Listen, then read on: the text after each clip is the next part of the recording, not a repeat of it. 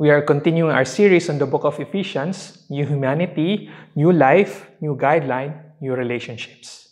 Today's message is in Ephesians chapter 3, verses 1 to 13, entitled The Secret Unveiled. We all love mysteries, and there is something about human beings that causes us to be fascinated about something hidden, which needs to be discovered or revealed. I find this fact is especially true when I tell our kids, you know what? I have a secret. But of course, they would do their best and convince me to tell them what the secret is all about. In the same way, God understands us so thoroughly that He has hidden mysteries in many areas of our lives. We do not know everything fully, and there is always an element we don't understand. Because these mysteries make life fascinating, because they move us to seek the answer to our curiosity and the thrill it gives us with the joy of discovery. And here in Ephesians, the Apostle Paul tells us about God's great mystery. And it is a secret that God had kept hidden in the past, but now this secret has been unveiled. Let's read our passage Ephesians 3 1 to 13. For this reason, I, Paul, the prisoner of Christ Jesus, for the sake of you Gentiles, if indeed you have heard of the stewardship of God's grace, which was given to me for you, that by revelation there was made known to me the mystery, as I wrote before in brief. By referring to this, when you read, you can understand my insight into the mystery of Christ, which in other generations was not made known to the sons of men, as it has now been revealed to his holy apostles and the prophets in the Spirit. To be specific, that the Gentiles are fellow heirs and fellow members of the body and fellow partakers of the promise in Christ Jesus through the gospel, of which I was made a minister according to the gift of God's grace, which was given to me according to the working of his power. To me, the very least of all saints, this grace was given to preach to the Gentiles the unfathomable riches of Christ and to bring to light what is the administration of the mystery which for ages has been hidden in God who created all things, so that the manifold wisdom of God might now be made known through the church to the rulers and authorities in the heavenly places. This was in accordance with the eternal purpose which he carried out in Christ Jesus our Lord, in whom we have boldness and confident access through faith in him. Therefore, I ask you not to lose heart at my tribulations on your behalf, for they are your glory. This is quite a long passage, but here is the summary of our lesson today. God made us stewards of the work of preaching the gospel of God's grace to unite all believers to be one in Christ. Therefore, let us pursue unity in Christ with an attitude of humility, service, and sacrifice. God made us stewards of the work of preaching the gospel of God's grace to unite all believers to be one in Christ. Therefore, let us pursue unity in Christ with an attitude of humility, service, and sacrifice. Let's unpack this truth. Here again, in verse 1, we see Paul open this section with these words, for this reason. What was Paul referring here? Paul was talking about what he mentioned in the previous chapters. Let's have a quick review. In chapter 1, he said, God gave us every spiritual blessing in Christ. In chapter 2, he said, God made us alive in Christ and God reconciled the Jews and the Gentiles in Christ. Given this reason, Paul was moved again to pray for the Ephesians just as he had done in verses 15 to 23 of chapter 1. Now, why do we say this? See the connection of chapter 3, verse 1 and verse 14. Given these reasons, Paul was moved again to pray for the Ephesians just as he had done in verses 15 to 23 of chapter 1. Why do we say this? See the connection of chapter 3, verse 1 and chapter 3, verse 14.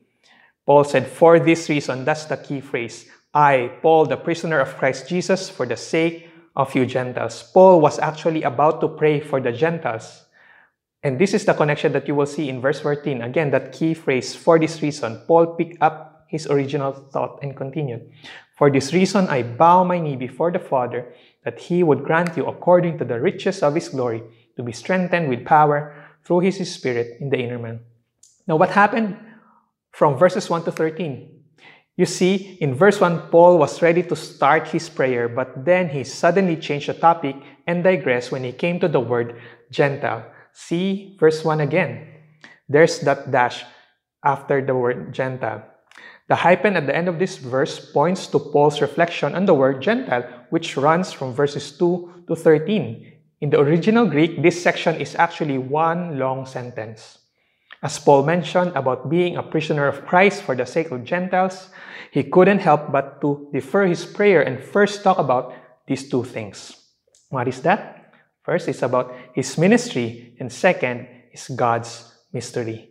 And let's take a closer look at each. The first, Paul's ministry. Paul's ministry. In this passage, we can see how Paul views himself in several ways. First, he sees himself as a prisoner of Christ Jesus, a prisoner of the Lord.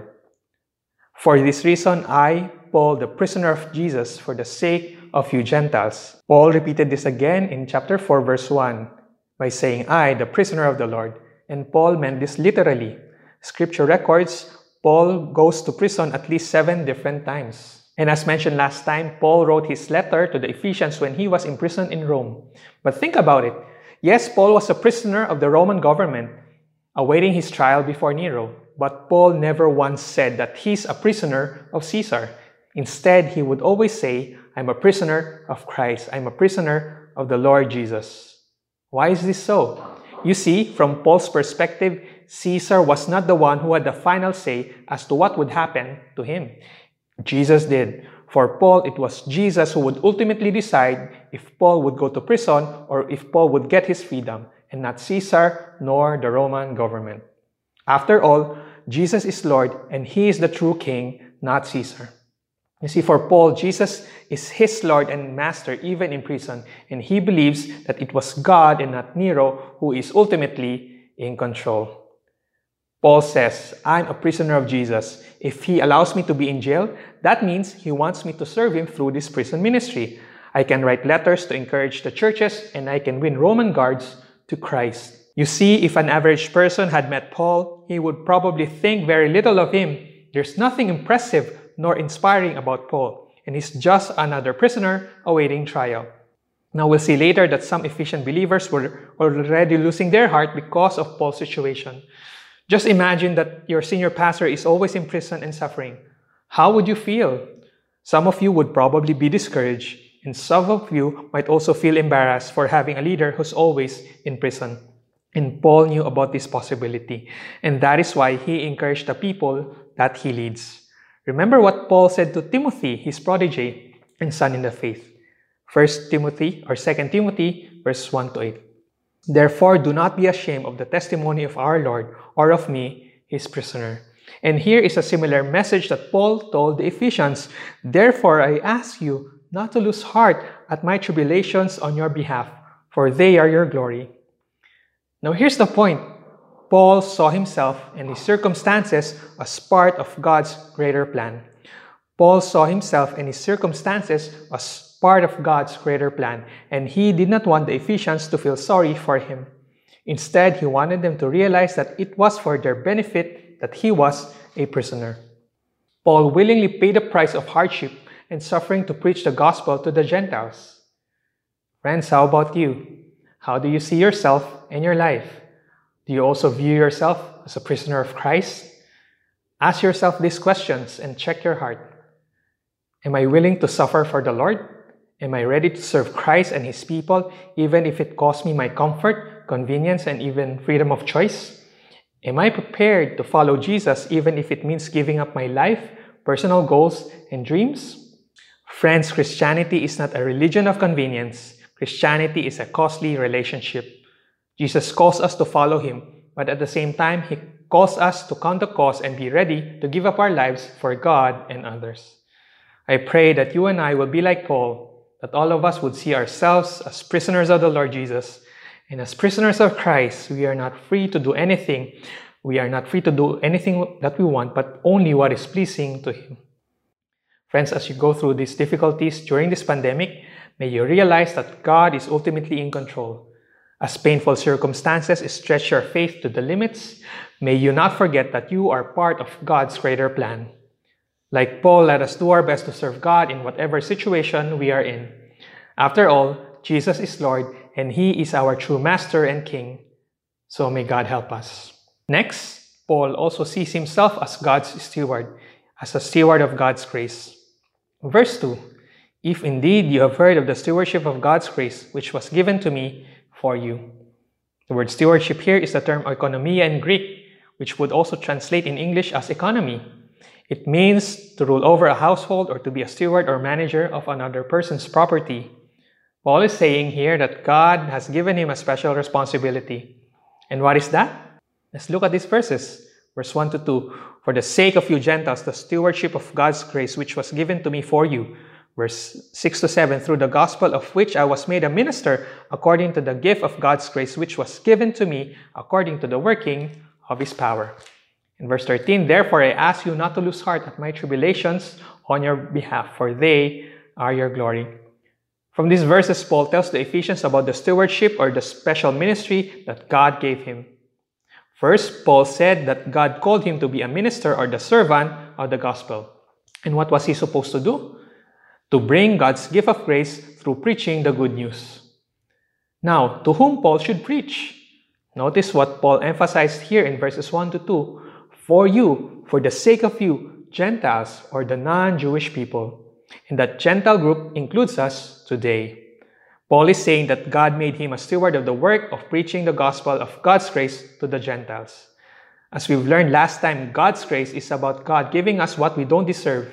In chapter 2, Paul told us this gospel of grace is that we are dead in our sins, rebels, disobedient to God, and deserving God's wrath. But instead of punishing us, God forgave our sins and made us His beloved children and gave us eternal life through Christ. And now, here in chapter 3, Paul said God gave him this task of proclaiming this good news of grace, particularly to the Gentiles. Now, on one hand, Paul's ministry is unique. God has especially appointed him to be the apostle to the Gentiles. After God encountered Paul and blinded him on the Damascus road, the Lord led Paul to Ananias to restore his sight. And this is what God said to Ananias, Acts 9. But the Lord said to him, Go, for he is the chosen instrument of mine to bear my name before the Gentiles and kings and the sons of Israel, for I will show him how much he must suffer in behalf of my name. God has uniquely assigned Paul to bring the gospel to the Gentiles, and Paul was faithful to his calling all his life. And that is why the Ephesians, who were mostly Gentiles, came to know about Christ. And because of Paul's obedience and sacrifice, the gospel has been preached even us, even to us Gentiles in the 21st century. Even now, many Gentiles continue to hear about the gospel of God's grace through the New Testament letters that Paul wrote. So praise God for Paul's life. On the other hand, Paul's calling is also our calling. His calling is also our calling. Listen to what he said in 1 Corinthians chapter 5 Therefore, if anyone is in Christ, he is a new creature, and the old things pass away. Behold, new things have come. Now all these things are from God, who reconciled us to himself through Christ and gave us the ministry of reconciliation. And what is this ministry of reconciliation? Verses 19 to 20 continues. Namely, that God was in Christ reconciling the world to himself. How? Not counting their trespasses against them, and he has committed to us the word of reconciliation. Therefore, we are ambassadors for Christ, as though God were making an appeal through us. We beg you, on behalf of Christ, be reconciled to God. Notice that Paul used the words we and us and says we are ambassadors for Christ. As ambassadors for Christ, you and I are to represent our Lord Jesus while He is in His home country, and that is heaven, and while we are staying here in this host country, which is earth. And what are we supposed to do? As ambassadors of our Lord Jesus, we are to represent Him through our words and deeds. We represent Christ as we make disciples of all tongues, tribes, and nations. We represent Christ as we proclaim the gospel. Now, the question is Are you a good and faithful ambassador of our Lord? Brothers and sisters, reflect on your life. Are you a faithful ambassador of our Lord Jesus Christ, or are you an asympto Christian? You see, this is something, uh, this is a new term that I just heard and found out. An asympto Christian is a person who says that he is a follower of Jesus Christ, but there is no trace or clear evidence in his life, lifestyle. In Taglish, yung sabi niya, Christian siya, pero walang bakas at hindi halata sa lifestyle niya. Again, friends, do you eagerly represent Christ to your family, classmates, co workers, and customers? Or are you ashamed of the gospel of our Lord?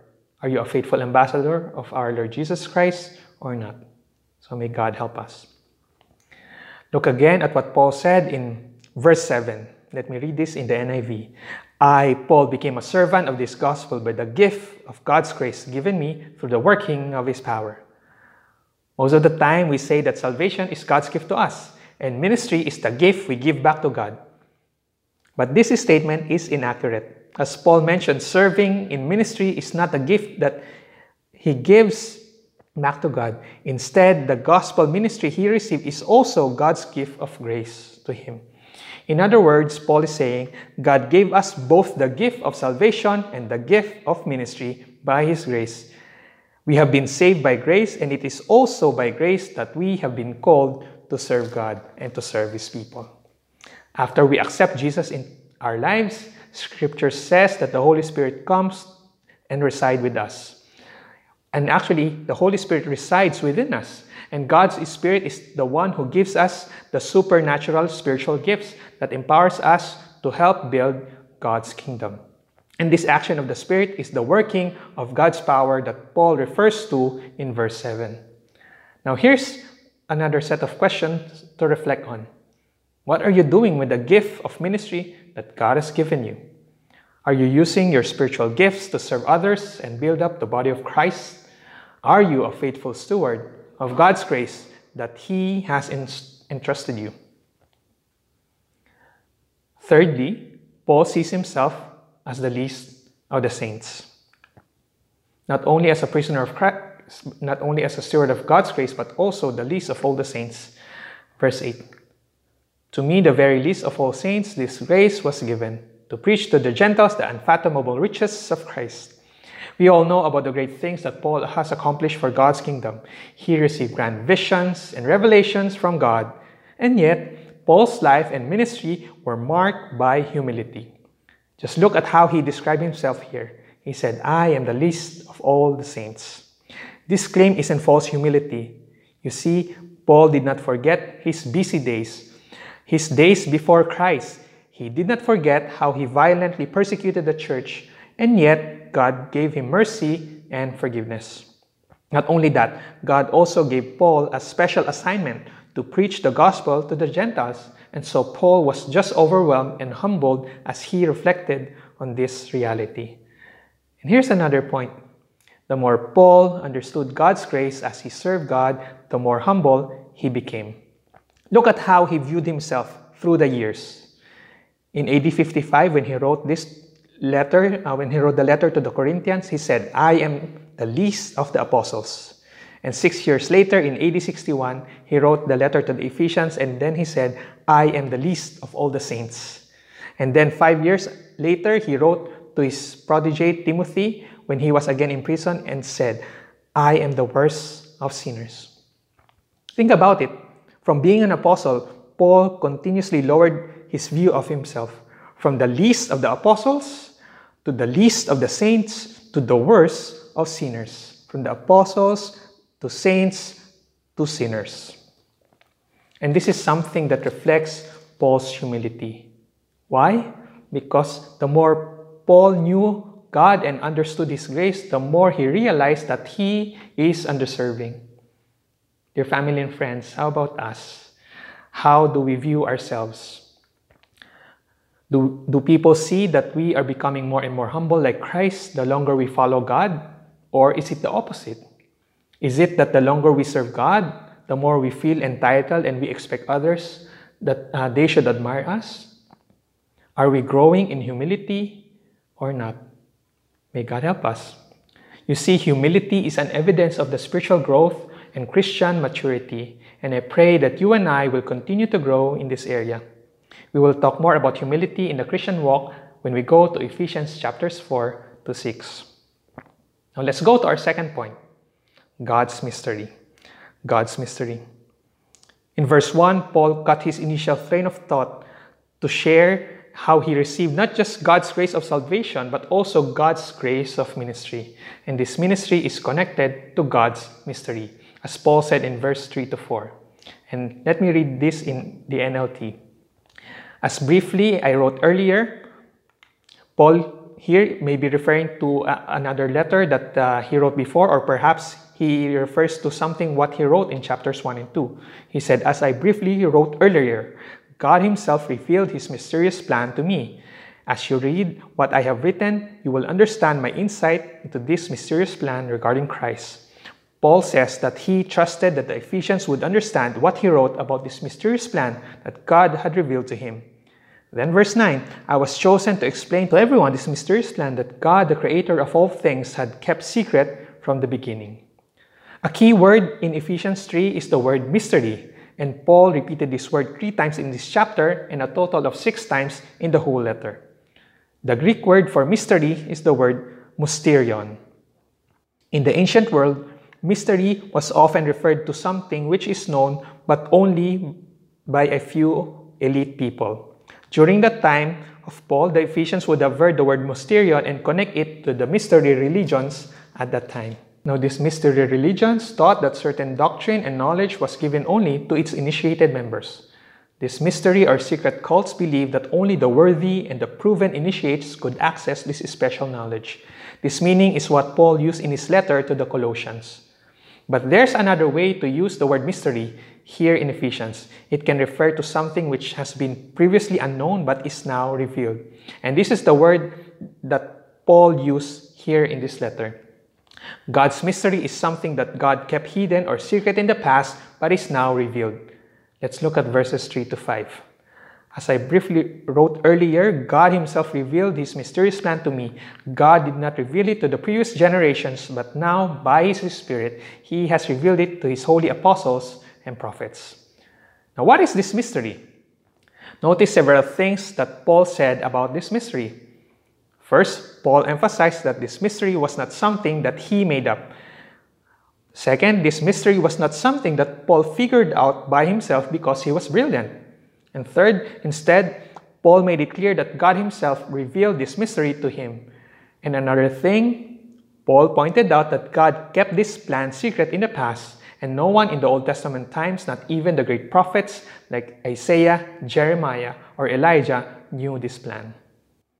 But now, in Paul's time, after Christ ascended into heaven and the Holy Spirit came down during Pentecost, God has unveiled this secret plan. God has revealed this mystery by His Spirit, and He showed it to the Apostle Paul. But not just to him, but also to those other holy apostles and the prophets, as verse 5 tells us. God also gave this special revelation to His other apostles and the other New Testament prophets through the Holy Spirit. And through these apostles and prophets, God is revealing His mystery to everyone. This mystery that was used to be hidden but is now no longer a secret. And why is this so? Because it is something that God wants for everyone to know.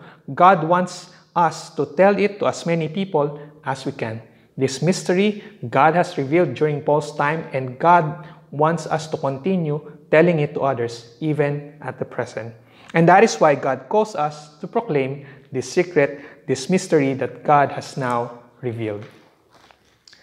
And what is this secret and mystery that God has now revealed? Verse 6 tells us. To be specific, that the Gentiles are fellow heirs and fellow members of the body and fellow partakers of the promise in Christ Jesus through the gospel. In Greek, these three adjectives, fellow heirs, fellow partakers, and fellow members of the body, all begin with the prefix sin or sun, that means together or with. The point is that Gentiles now equally share with the Jews in the rich inheritance that God gives to His children, to those who believe the good news. Both Jews and Gentiles are now part of the same body, and both will fully enjoy the promise of blessings because they belong to Christ Jesus. In other words, there will be no second class citizens in God's kingdom. You see, God's mystery was more than just saving the Gentiles. God's secret plan all along is the complete union of the Jews and Gentiles in Christ. In other words, God's aim is to unite all believers, the Jews and the Gentiles, including us, and be one with Christ. Now, to better appreciate this plan, let's look at how the Jews relate with the Gentiles. In the time of Jesus and Paul, Jewish people viewed the Gentiles as pagan worshippers and considered them as unclean because they were idol worshippers and did not have God's law. In terms of access to the temple, there are four different courts and varying levels of hierarchy. First is the court of the priests. The Jewish priests are the closest to the altar, which and the main temple and the Holy of Holies. Next in line are the Jewish men. They worship in the court of Israel, the Jewish men. And then next in line are, is at the lower portion of the inner court, which is the court of women. And this area is for the Jewish women and the poor. So this is the setup during that time. Now, where are the Gentiles? The Gentiles are outside the inner court. They are staying in the outer court. The farthest court from the main temple is the court of the Gentiles, which is already at the outward courtyard. This area is the place where Gentiles and con those converted to Judaism are allowed to worship. This physical setup for the temple worship highlights that Gentiles are outsiders while the Jews are the insiders. Notice the high dividing walls between the outer court of the Gentiles and the inner court of the Jews. You see, this is the view of the Jews. The Gentiles are outsiders and the Jews are the insiders. The Jews grew up believed that they were special, they were chosen by God, and they are the people favored by the Lord. They've memorized passages like Deuteronomy chapter 7, verse 6. For you are a holy people to the Lord your God. The Lord your God has chosen you to be a people for his own possession out of all the peoples who are on the face of the earth. God indeed chose the Jews, but they missed the whole point. They only focus on the privilege of being chosen by God, but they overlook their responsibility and have forgotten the reason why God chose them in the first place. As the prophet Isaiah said, Israel is to be the Lord's servant who serves God, and Israel is God's witness and as a light to the Gentiles. It says in Isaiah, You, Israel, are my witness, declares the Lord, and my servant whom I have chosen, so that you may know and believe me and understand that I am He. I will also make you a light to the nations, so that my salvation may reach to the end of the earth. You see, God chose Israel so that they can be a channel of God's salvation to the earth. But because Israel failed in its mission to faithfully bring God's salvation to the nations, the Lord Jesus Christ came to complete and fulfill this mission and bring about God's redemption to all people of the world. And through Christ's death on the cross, he reconciled the Jews and the Gentiles, and God bridged the gap between the two groups. As Paul said in Ephesians 2:14, "For he, Jesus Christ our Lord, he himself is our peace, who made both one and broke down the dividing barrier or the middle wall of separation." Christ is now the new temple, and both Jews and Gentiles and all of us today can now boldly approach God's throne of grace. And this is what Paul mentioned in Ephesians 3 11 to 12 that we can come boldly with confidence before God's throne through Christ our Lord through faith. Now, think about the significance of unity. First, it cost Jesus his life. To establish unity, Jesus sacrificed his life and died for it. Next, it cost Paul his comfort and freedom. To preach the message of unity, Paul suffered and was imprisoned for it.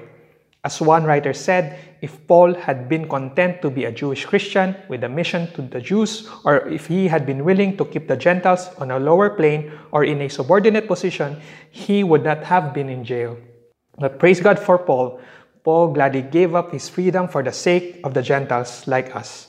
And because of his sacrifice, you and I have heard the gospel of grace and we are no longer outsiders, but we are now part of God's people as insiders in His family. Now, think about this. How serious are we in pursuing the unity in the body of Christ? Are you willing to make sacrifices for the sake of that unity? And are you ready to give up your comfort, your freedom, to embrace the people you consider as outsiders? Just think about it. In our context today, these outsiders could be fellow believers of different ethnicities, cultures, personalities, social classes, or financial status. It could also be fellow Christians who does not share our perspective on specific issues and non-essential doctrines, or perhaps disputable matters on political stands and medical preferences. Again, the question is, are you willing to love and share your life with your fellow Christians despite their differences with us? May God help us Church, let us not forget our calling. God made us stewards of the work of preaching the gospel of grace to unite all believers to be one in Christ.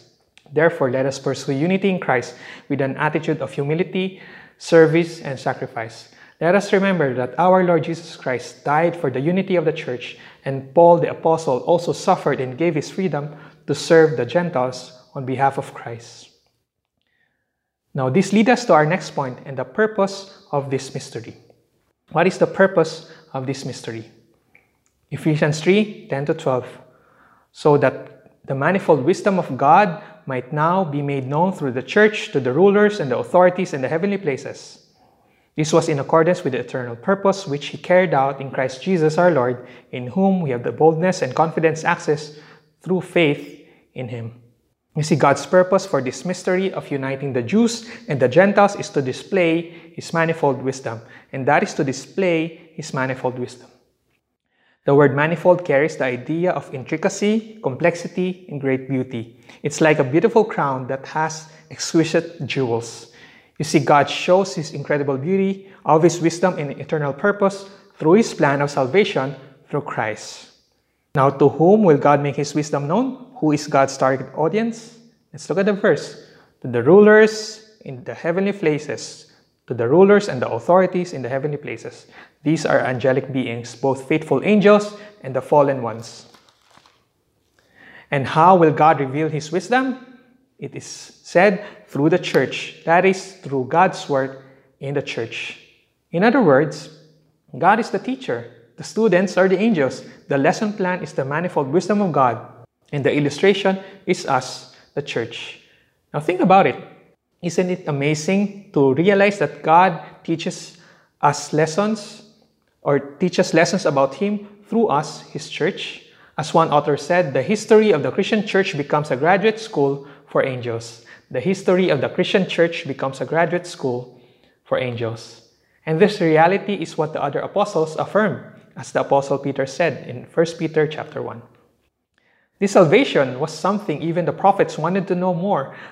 They wanted to know more about when they prophesied about this gracious salvation prepared for you. They were told that their messages were not for themselves but for you. And now this good news has been announced to you by those who preach in the power of the Holy Spirit sent from heaven. And it is also so wonderful that even the angels are eagerly watching these things happen. Remember, like us, angels are not all knowing. They don't know everything. Angels too are learning about God and His people as time goes on. How? By watching us, by watching the church. No wonder Jesus said that the angels rejoice when they see a sinner turn away from sin. They celebrate because it's a reflection of God's manifold wisdom and His greatness in the lives of His people. But the question is, what are we teaching the angels today? Think about it. What are we teaching the angels today? Are we showing them the beauty of God's wisdom through our love and unity as a church? Or are the angels disappointed by our factions and divisions? Do they admire us for our humility, for our patience and kindness to one another? Or are they appalled by our pride and anger and unwholesome words?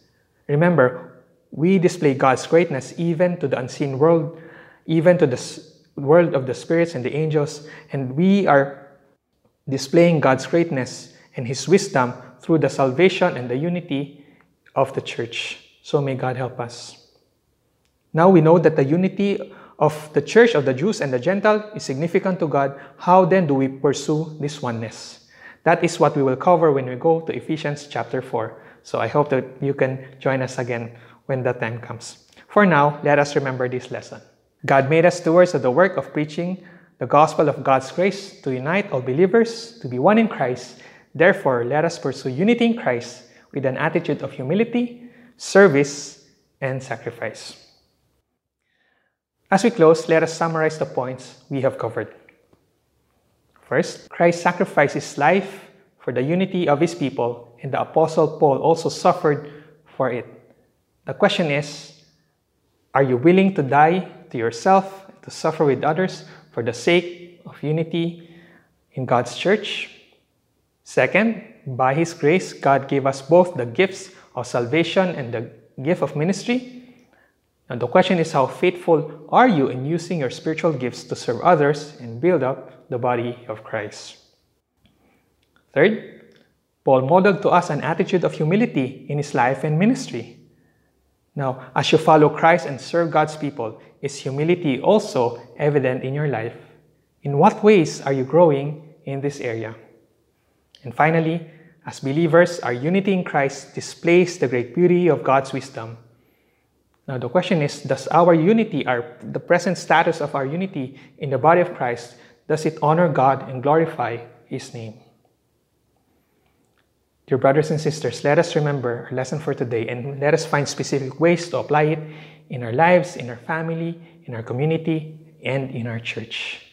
God made us stewards of the work of preaching the gospel of God's grace to unite all believers to be one in Christ. Therefore, let us pursue unity in Christ with an attitude of humility, service, and sacrifice. Let us pursue unity in Christ with an attitude of humility, service, and sacrifice. Let us pray. Father, we praise you for your wisdom. We praise you for your greatness. We praise you for your goodness.